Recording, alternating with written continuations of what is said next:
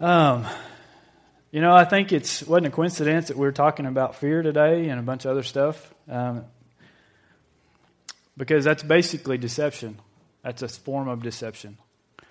And today, the Lord told me to talk about deception and living free from deception. Um, if you got your Bible, or if you want to look up here, I guess, um, let's turn to Let's start out in 1 Timothy. 1 Timothy chapter 3. Let me pray before we get started. Father, we just come to you. And Lord, I just thank you for this time um, right now. Lord, I thank you for what you've done already in our service, Lord. And God, I thank you for what you're going to do. Um, thank you that you have got to open eyes, that you have got to set people free, and that your spirit is going to move, and that your word is going to be delivered. And um, we just thank you for all these things. I commit this time, commit my life, commit my mouth, and these words into your hands in Jesus' name. Amen.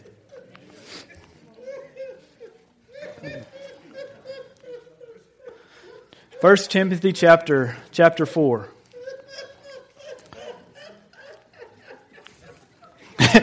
it's somewhat I understand what Dorman's going through. Dorman just preaches through it like there's nothing happening, but Amen. Now the Spirit speaks expressly that in the latter times. oh, Lord. Amen. Ah, he is. God stretching me. Holy Spirit stretching me. Now the Spirit speaks expressly that in the latter times some shall depart from the faith, giving heed to seducing spirits and doctrines of devils speaking lies and hypocrisy, having their conscience seared with a hot iron, forbidding to marry and commanding to abstain from meats which God hath created to be received with thanksgiving of them which believe and know the truth. All right, I'm going to stop right there. You know, I looked up that word depart. Pretty much means what it says. It's, it says to remove, to, to, to depart, to draw away, to fall away, to refrain, to re, um, withdraw yourself. Um, and it says they'll depart from the faith. It says faith is a persuasion. So they once were persuaded about something and then they've fallen away from that persuasion. It's a moral conviction, um, usually of religious nature. Um, and it's especially refers to reliance here it refers to reliance on christ for salvation it says having and then it says, having their conscience seared with a hot iron. They've gotten to the place where they no longer even feel their conscience pricking them anymore. It's not a good place to be. Um, and it says they've given heed to seducing spirits and doctrines of devils. How many of you guys know that there's a bunch of seducing spirits at work today in the world? There's a bunch of a bunch of doctrines of devils that are being poured out right now. Um, and it says that it's, in Daniel, it says they'll deceive, if possible, even the elect. Or where's that scripture? I don't know where that scripture's at. What just happened was the Holy Spirit is lapping over those spirits. Amen. Yeah. That's what just happened. Amen. He's lapping in their face because they are defeated. That's right. And only if you buy into them can you be deceived. That's right. Amen. Amen. Amen. Amen. Okay. Let's turn over to 2 Timothy now. Start in verse chapter 3, verse 1 again. It says, This know also that in the last days perilous times shall come. Perilous, that means dangerous. Um, we're living in the last days. I mean, you guys know that. So he says there, we're living in times that are perilous.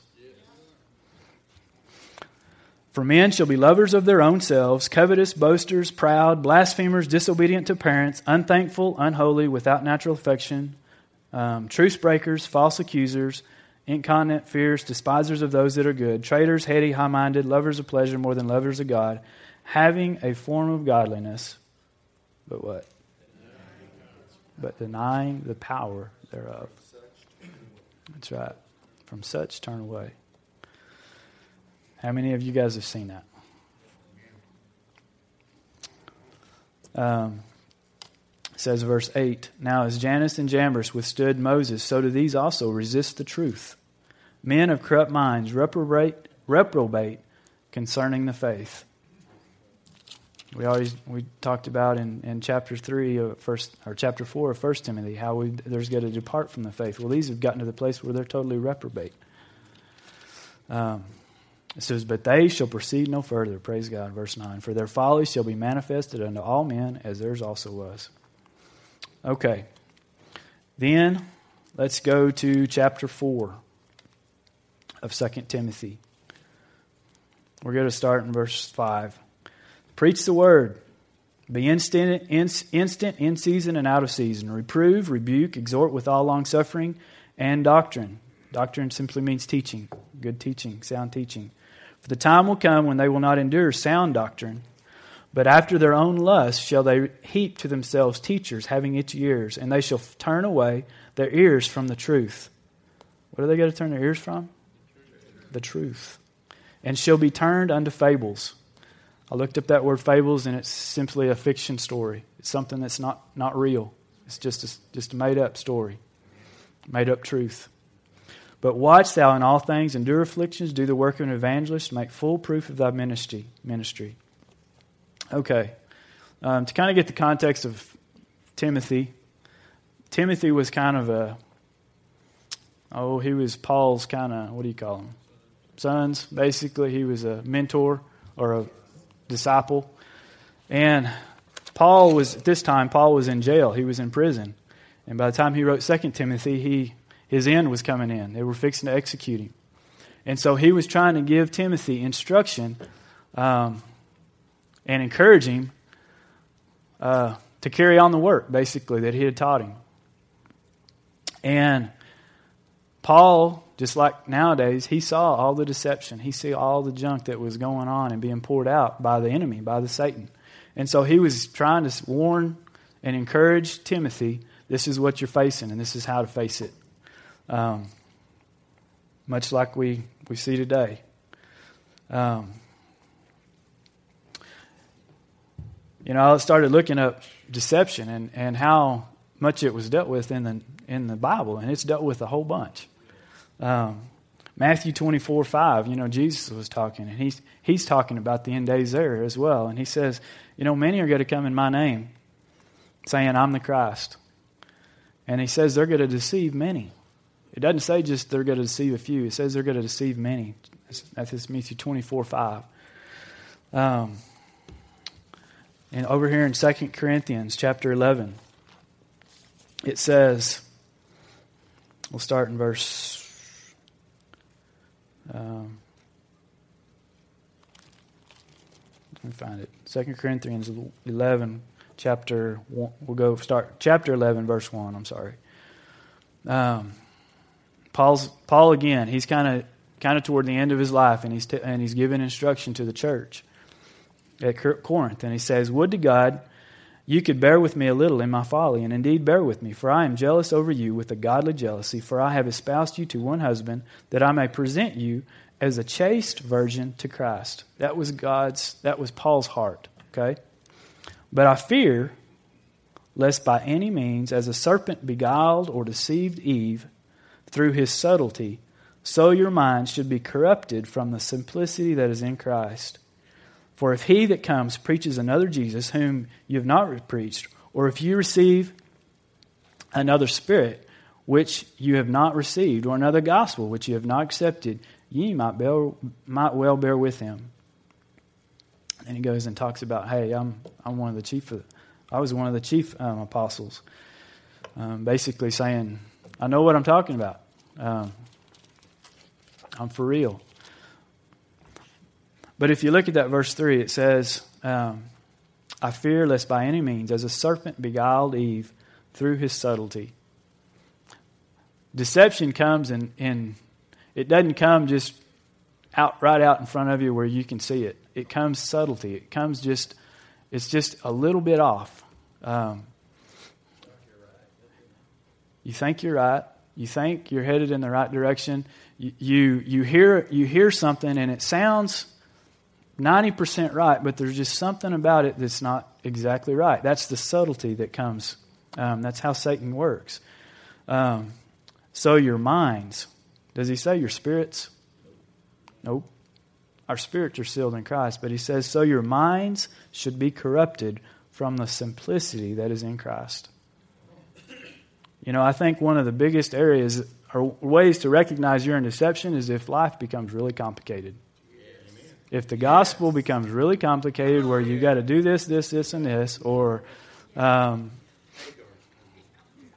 if if suddenly it's no longer just you and Jesus, and you just you just loving Jesus and you just following Him and receiving His grace and knowing that it's only through faith, through His righteousness, that you stand, that then then that's a good sign that you're moving into deception. Um,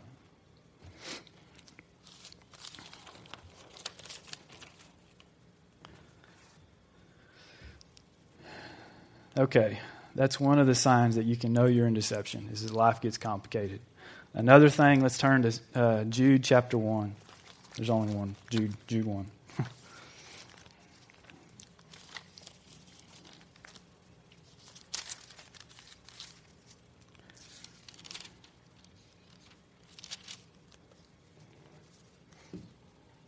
You might want to keep your place in Jude because there's a lot in Jude. We may be coming back to it.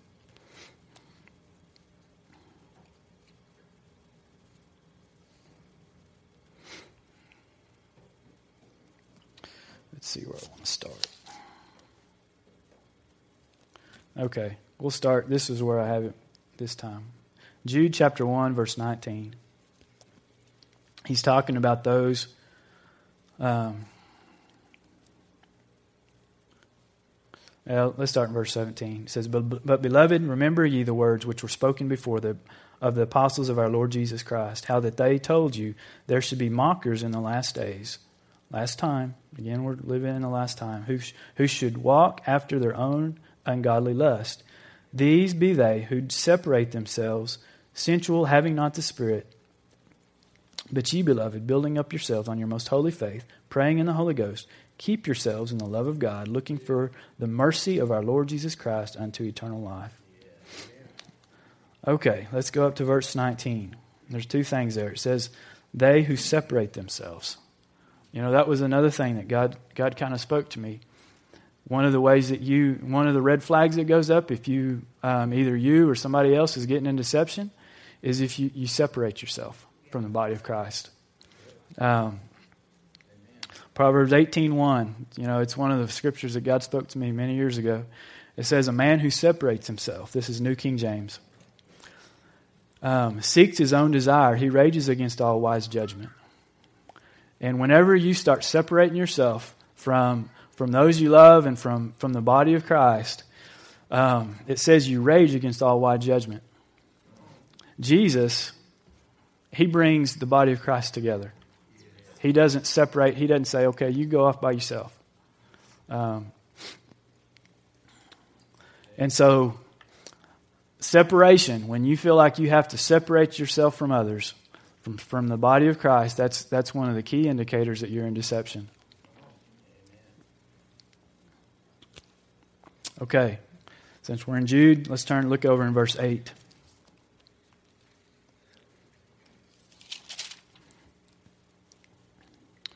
Okay, uh, let's um, start in verse 7. Even as Sodom and Gomorrah and the cities about them, in like manner, giving themselves over to fornication and going after strange flesh, are set forth an example, suffering the vengeance of eternal fire. Likewise, also these filthy dreamers. It's basically talking about those who have departed from the faith. Defile the flesh, despise dominion, and speak evil of dignities. Yet Michael, the archangel, when contending with the devil, he disputed about the body of Moses. He does not durst not bring or dared not bring a, uh, against him a railing accusation, but said, "The Lord rebuke you." But these speak evil of those things which they know not, but what they know naturally as brute beasts, in these things they corrupt themselves. Woe unto them! For they have gone in the way of Cain, and ran greedily after the heir of Balaam for reward, and perished in the gainsaying of Korah. These are spots in your love feast, of charity. When they feast with you, feeding themselves without fear, clouds they are without water, carried about of winds, trees whose fruit withered without trees whose fruit withereth without fruit, twice dead, plucked up by the roots. You know, um, Justin was talking about being barren.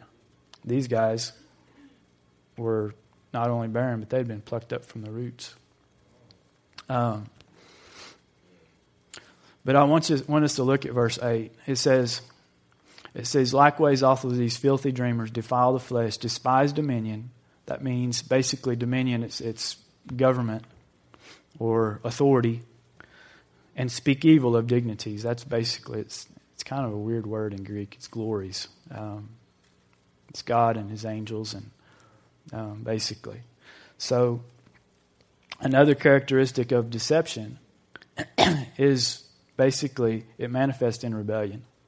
Not only do you separate yourself, but you get to the place where you, um, you have a rebellious attitude against those who are, who are over you, who are in authority over your life, um, whether that be your pastor, elders, your, um, you know, your fathers in the, in, in, the Lord, or even out there, you know, just governmental powers as well. Um, you have a defiant, nobody's going to tell me I know the right way.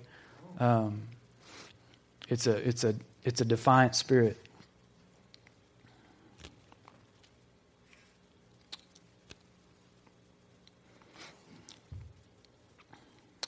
Okay.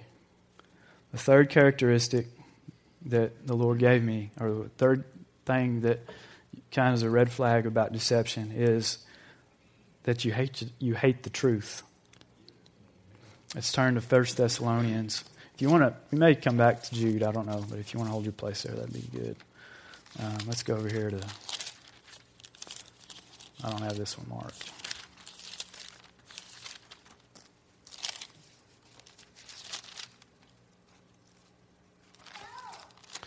Okay.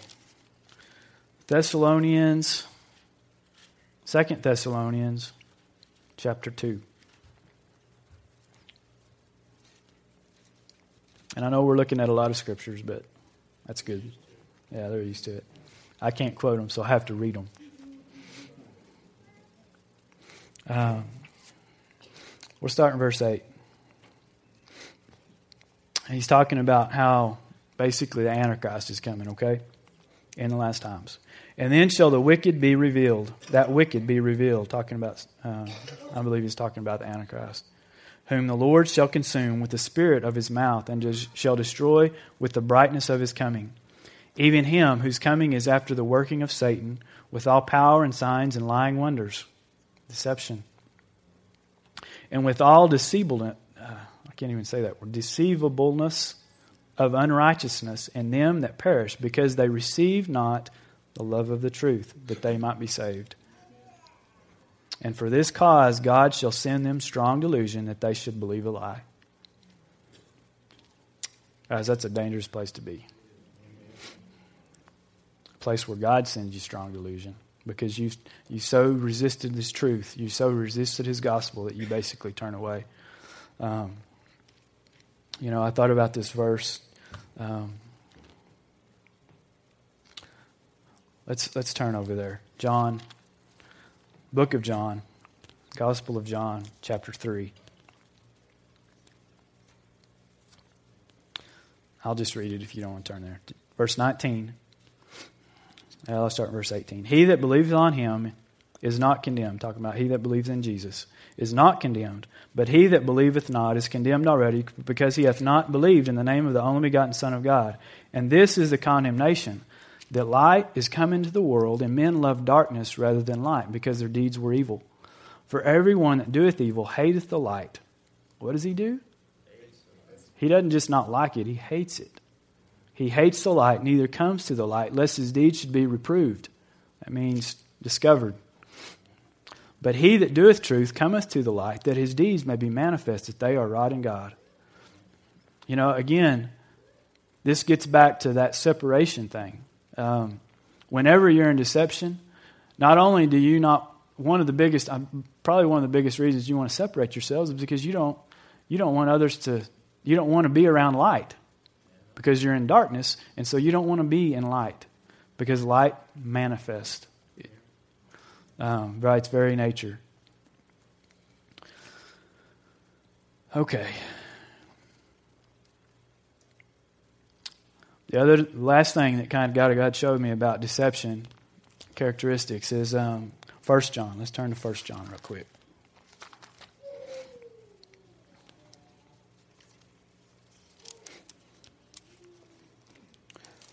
Chapter 2, verse 8.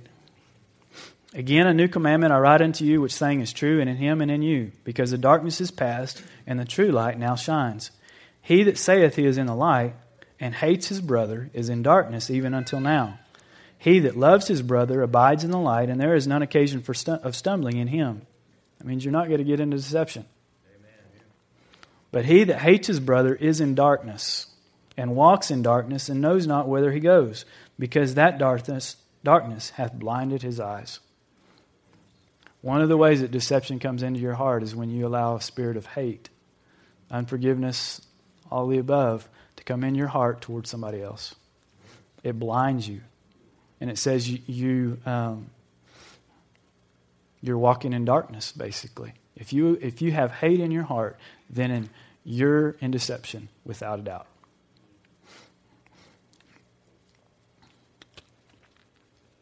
Okay. So, what do we do about that? What about what do we do about these things? Um, nip it, nip it, nip it. You nip the hate, nip the unforgiveness, all that, nip it in the bud. Okay, concerning those who separate themselves, what does God's word say? Hebrews 10. You guys know this, I know. A lot of this stuff, I'm um, rehearsing what things this is that we've already known, okay? But I think it's, in these times, it's good to hear it. Amen. Amen. Hebrews 10 um, verse 16. This is all kind of tied together, so I'm going to read it all. This is a covenant that I will make with them in the, after those days, saith the Lord. I will put my laws into their hearts, and in their minds will I write them, and their sins and iniquities will I remember no more. Praise the Lord. God's got to give us a new heart and a new mind. Now, where remission of these is, there is no more offering for sin. Having therefore, brethren, boldness to enter into the holiest by the blood of Jesus. How are we going to enter? By the blood of Jesus. Boldness because of his blood. By a new and living way, which he hath consecrated for us through the veil, that is to say, his flesh, and having a high priest over the house of God, let us draw near with a true heart in full assurance of faith, having our hearts sprinkled from an evil conscience our conscience is no longer seared with a hot iron, it's been made clean, it's made pure. And our bodies washed with pure water. Let us hold fast the confession of our faith without wavering, for he is faithful that promised. Without wavering, guys. And let us consider one another and let us consider one another to provoke unto love and to good works, not forsaking the assembling of ourselves together, as is the manner of some, but exhorting one another, and so much the more as you see the day approaching. Guys, we need each other to stay clear of deception. We're not gonna it, it, we're not gonna stay clear of deception on our own. I need you guys. Um, he wouldn't have said there, consider one another to provoke into love and good works if I didn't need that if you didn't need that. Um, okay. As far as the rebellion issue goes, let's look at Ephesians chapter 5.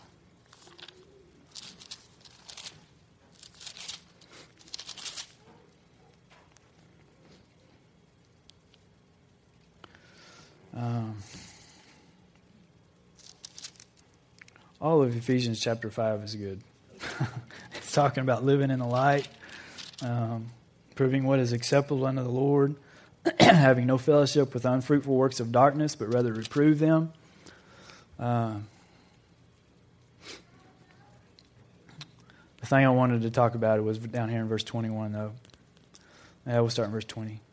Tw- nah, 19. it's all good. It's all good hate to, hate to pick a spot and miss something. Speak to yourselves in psalms and hymns and spiritual songs, singing and making melody in your heart to the Lord. Dorman talked about the two edged sword that's in our hand, the song of praise that's in our heart, in our, in our mouth. It's how we conquer, it's how we live victorious over the devil. Giving thanks always for all things unto God and the Father in the name of our Lord Jesus Christ, submitting yourselves one to another in the fear of God submitting yourselves. We need to submit. That's not an option. Um, we need to have that heart of submission. Um,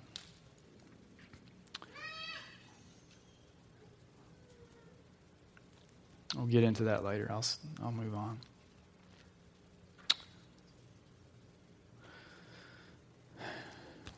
Guys, we already know about hating the truth. Um,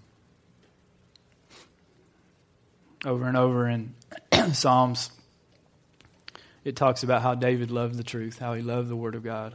Um, it says in Proverbs, it talks about how the, the Word is a light into our feet and a light into our path. That, that truth, that um, Psalms chapter, was it 19, talks about how it's like a honeycomb. It's so sweet to our taste, and how much that's how we need to desire the Word of God. Um, so I'm not going to go into all that. Let's look at, um, there's one verse I wanted to look at concerning that. Let's look at second Second Timothy. Go back to Second Timothy, chapter 3. This is one you guys know.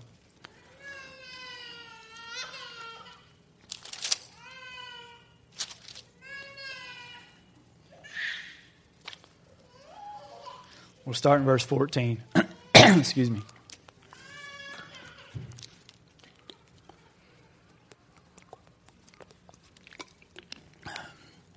But continue thou in the things which thou hast learned and hast been assured of, knowing of whom thou hast learned them. And that from a child thou hast known the Holy Scriptures, which are able to make you wise unto salvation through faith which is in Christ Jesus. It's able to make, they're able to make us wise, the Word of God.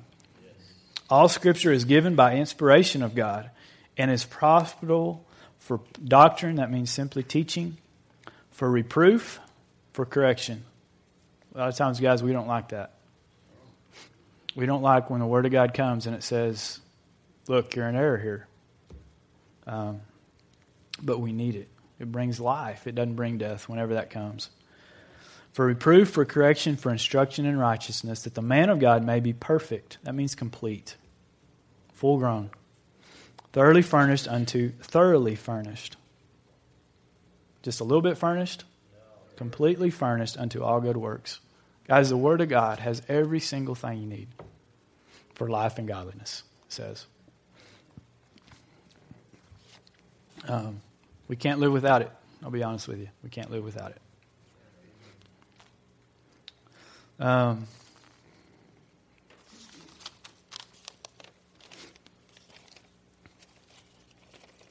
let's turn to James chapter 3 real quick.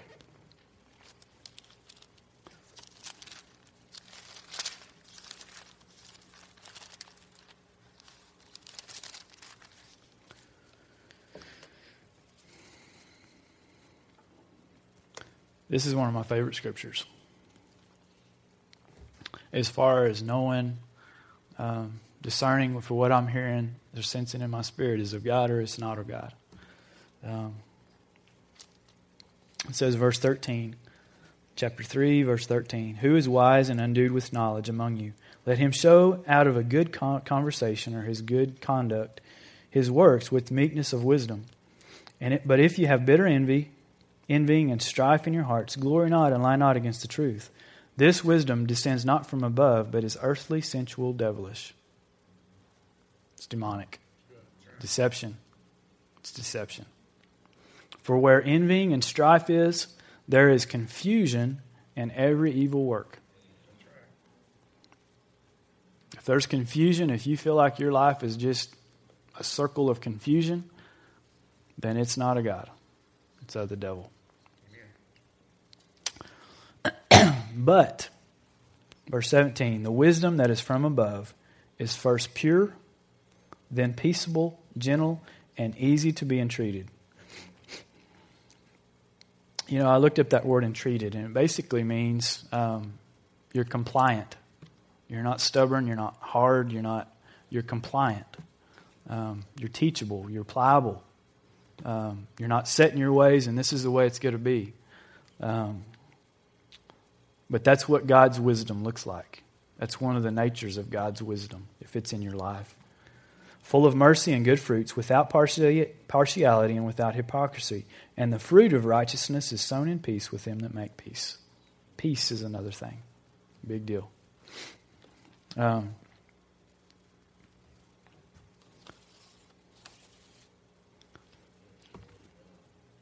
you're open, basically means you're open to correction. You're open to somebody speaking in your life words of truth that um, that you'll receive.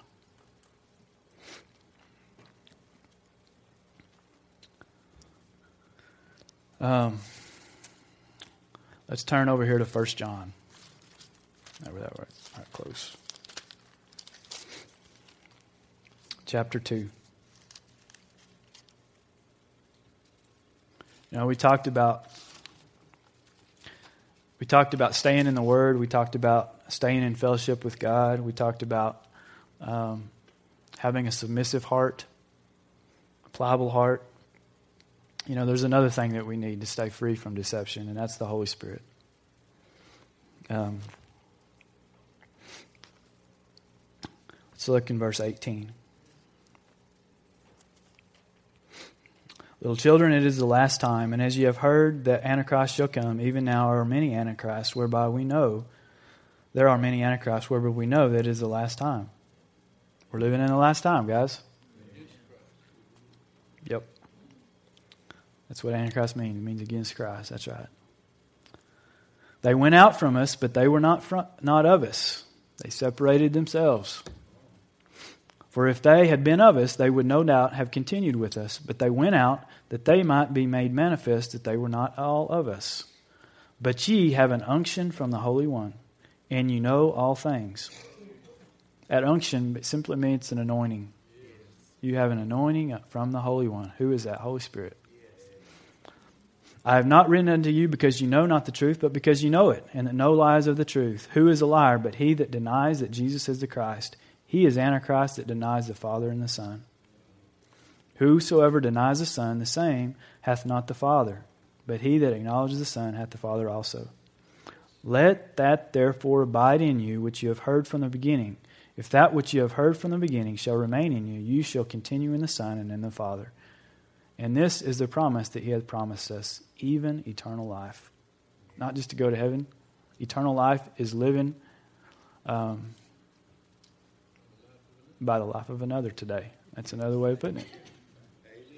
Having his life in you, God's life in you, that's eternal life.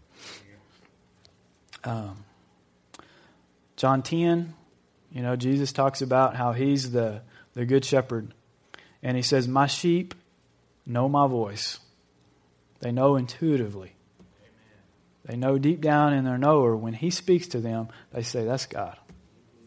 And they also know that when something else comes into their heart or come in, comes into their mind that's not quite 100% right, they know it in their heart. Um, if, you're, if you're born again, if you're saved, if you have that Holy, if you have Holy Spirit living inside of you, that's the truth. You just know. Um, John 2.21 says, 1 John 2.21, says, I have not written unto you because you know not the truth, but because you know it, and that no lies are the truth. We know it deep down in our knower. Whenever we hear something that is straight in line with the Word of God, we know that it's truth. We know deep down that's right. And our, and our spirit just grabs hold of it. And, and like I said, when it's not, there's just a little bit of, I don't know about that. Um, you know, the other thing God showed me about um, being free from deception, that this is just from my experience. Um, I need to have avenues where I can pour out. If I just, if I don't have a, um, if I'm just living for myself, not even not just living for myself, but if I'm just, if there's no avenue for me to exercise my gifts, to do what God's called me to do in the body of Christ, then I become stagnant. Um, Jesus himself said in John chapter 4, um, after the woman of the well came to him, um, and then she went away, and the disciples, you know, they had brought back food, and he was, he was standing there, and he said, um, I have food that you don't know about, basically. He said, My food is to do the will of him that sent me. My meat my food and my drink is to do His will. And guys, all of us need that nourishment that comes from pouring out, pouring out what He's poured in. Um, and if we don't have that, we become stagnant, and it's kind of like um, it's kind of like somebody who just uh, straps themselves to a wheelchair and they never get up and walk. Eventually, their body is going to become shriveled up, and they're not going to be able to walk. We have to exercise what God has put into us. We have to pour out. Um, Jesus told Peter, um, you know, when Peter had um, gone uh, right at the end, when he when um, Peter recognized Jesus, he jumped out of the boat and ran to him. Jesus cooked the meal for his disciples, and Peter uh, or John, uh, Jesus asked Peter, "Do you love me?" What did he tell him? He said, Peter said, "Yeah, you know I love you. Feed my sheep." Jesus said, Feed my sheep, pour out, do what I've called you to do. Um, over several times, that's what he told him. So God calls us to pour out. He calls us to do the things that He's called that um, He's commissioned us to do. Um, you know, the fourth thing that God kind of showed me was um, we have to have times where we get alone or we get get away from our everyday life. Um, we get out of our routine, so to speak. Dorman went up to the mountains um, here recently. And whether it's a vacation or whether it's, you know, I think it's, for me sometimes, it's going on these walk to Emmaus's. You get out of your routine, you get out of your everyday life, and you just spend time where you focus on Jesus um, and rest, you know. The walk to Emmaus is not nearly so much rest, but um, there is, yeah, there is a rest. There's a spiritual rest that comes out of that. And so we need those times. Jesus, I don't know how many times in the gospel it talks about how he and his disciples, they would minister, but then they would get away, either go up into the wilderness by themselves or they would go to um, that, that one late when they were in Sychar. They were basically getting away from the ministry and the crowds and everything to, to recharge, to allow Holy Spirit to recharge them. Um, and we need those times. Um, that's one of the reasons God gave the children of Israel Sabbaths. Because yes. they needed times to get away, to get away from their everyday life, the routine of everyday life, and just rest, just to get alone and rest. Um, the feasts were the same way, I believe. You know, God called them. I don't know how many. I don't. You guys can. Y'all. Somebody can probably tell me how many feasts they had. Seven feasts, but they usually were times when they they didn't work. They didn't do the everyday thing that they normally did, and they spent, it was almost like a vacation for them. And so, if God gave that for the children of Israel, how much, how much more do we need that sometimes? Uh, we need those times. Um, okay, running out of time. The sixth thing God showed me, you know, I listed staying in the Word, staying in fellowship, pouring out, um, times of getting away. The sixth thing God showed me that it was important for us to, to have to stay free from deception was um, having a pure heart. And again, that goes along with everything else we said, but. Um, Jesus said in Matthew chapter 5, He said, Blessed are the pure in heart, for they shall see God. To have spiritual eyes, to maintain spiritual eyes, we have to um, you know, we've exchanged, we've received the new heart, but we can go back to the old. And when we go back to the old, we get into deception, and we know because we no longer see God in that particular area of our life. We no longer see God, and so to maintain that um, that seeing clearly, we have to have a pure heart. Um, Let's turn to first. Well, we're in First John. um, let's see here, chapter three. says, Behold, what manner of love the Father hath bestowed upon us, that we should be called the sons of God. Therefore the world knows us not, because it knew him not. Beloved, now are we the sons of God. Now. In it does not yet appear what we shall be, but we know that when he shall appear,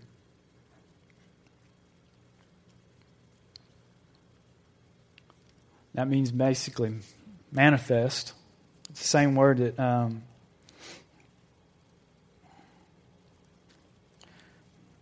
basically when Christ came, he manifested himself. And that's the same word that it's, it's referred to there. But when we know that when he shall appear, when he manifest himself, we shall be like him, for we shall see him as he is. And every man that hath this hope in him purifies himself, even, even as he, he is pure. And guys, I believe verse 2, when it talks about when we shall um, be like him, for we shall see him as he is, I believe that's talking about the day when he does come back. Um, and we, we see him in, in the flesh. But I also believe it, it, it's referring to times right now when God, when Jesus comes and he manifests himself to us and we see him for who he really is. In that area of our life, we become like him. Because it says here, we shall be like him, for we shall see him as he is. It says, Every man that hath this hope in him purifies himself, even as he is pure. You know, that's our hope. Our hope that when we see Jesus, and when we progressively see Jesus, we become like him.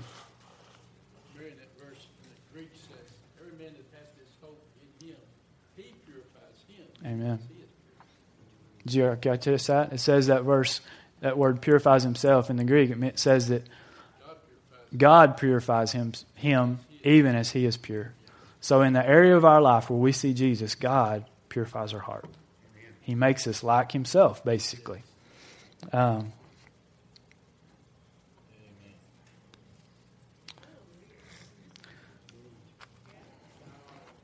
it's not our works. Amen.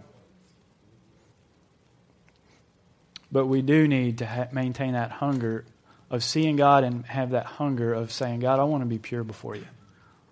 What does it mean to be pure? Um, you know, I used to think being pure and being holy meant that almost being the absence of being human. Uh, I mean, honestly, I thought, you know, I had to somehow be a join some kind of monastery or something and isolate myself from the rest of society because um, that would be the only way that I could ever be pure. Um, and the Lord began showing me that um, there's a difference between purity and, for lack of a better word, I'm just going to say innocence. Um, it says that Jesus, a lot of times we think of, of purity and innocence as the same thing. And, and I'm not talking about innocence, I'm not talking about as being guilty or being innocent. I'm talking about innocence being um, naive or not being exposed a little child, we think of innocence because they're, they're innocent because they hadn't been exposed to evil. They hadn't been exposed to things that maybe we have. And that's not, that's not purity. That's not, that's not a good um, analogy of what purity is. Purity, because Jesus, it says he was in all points tempted as we are. He partook of flesh and blood, and he was in all points tempted as, as we are. But he was, he was pure. He was, he was, he had, he had been exposed to evil. He had to have been exposed to evil, or he wouldn't have been tempted. But he was without sin. And so he was exposed to evil, but he maintained that spirit of purity. Um, he gave it no place. And so um, there's a scripture in 1 John chapter 4. Dorman quoted that one in Hebrews where it says, He partook of flesh and blood. Um, but let's look at this. First John chapter 4, verses um, 1 through 4. We'll read it all. Beloved, and we're going to wind up pretty quick. I'm usually not this long winded. Believe not every spirit, but try every spirit whether they are from God, because many false pro- prophets are gone into the world. Hereby we know the Spirit of God. Every spirit that confesses that Jesus Christ has come in the flesh is of God. And every spirit that confess not that Jesus Christ is come in the flesh is not of God. And this is that spirit of Antichrist, whereof ye have heard that it should come, and even now is already in the world. Okay, you have got little children, and overcome, overcome them, because greater is he who is in you than he's in the world. Okay, verse 3 says that we're going to discern between a spirit that is of God and a spirit that's not of God, as if it confesses that Jesus Christ is come in the flesh has come in the flesh. Mine says is. Is come. Okay. So, what does that mean for me? That means that Jesus really did come and live a human life. And he came to live in me. That means I can live a real human life and still be pure and holy. Jesus put his legs, he put his pants on if he had pants, but he put his clothes on, same as I do every day. He had to eat food to maintain nourishment every day, just like I do. He was not some spirit that somehow was not connected to this world. Now he was inside, he was he was separate from this world, but in his body, he was connected to this world. He lived a real life, just like I do. And so if he did it, then I have to too. Um, so, so go fishing. pastor's not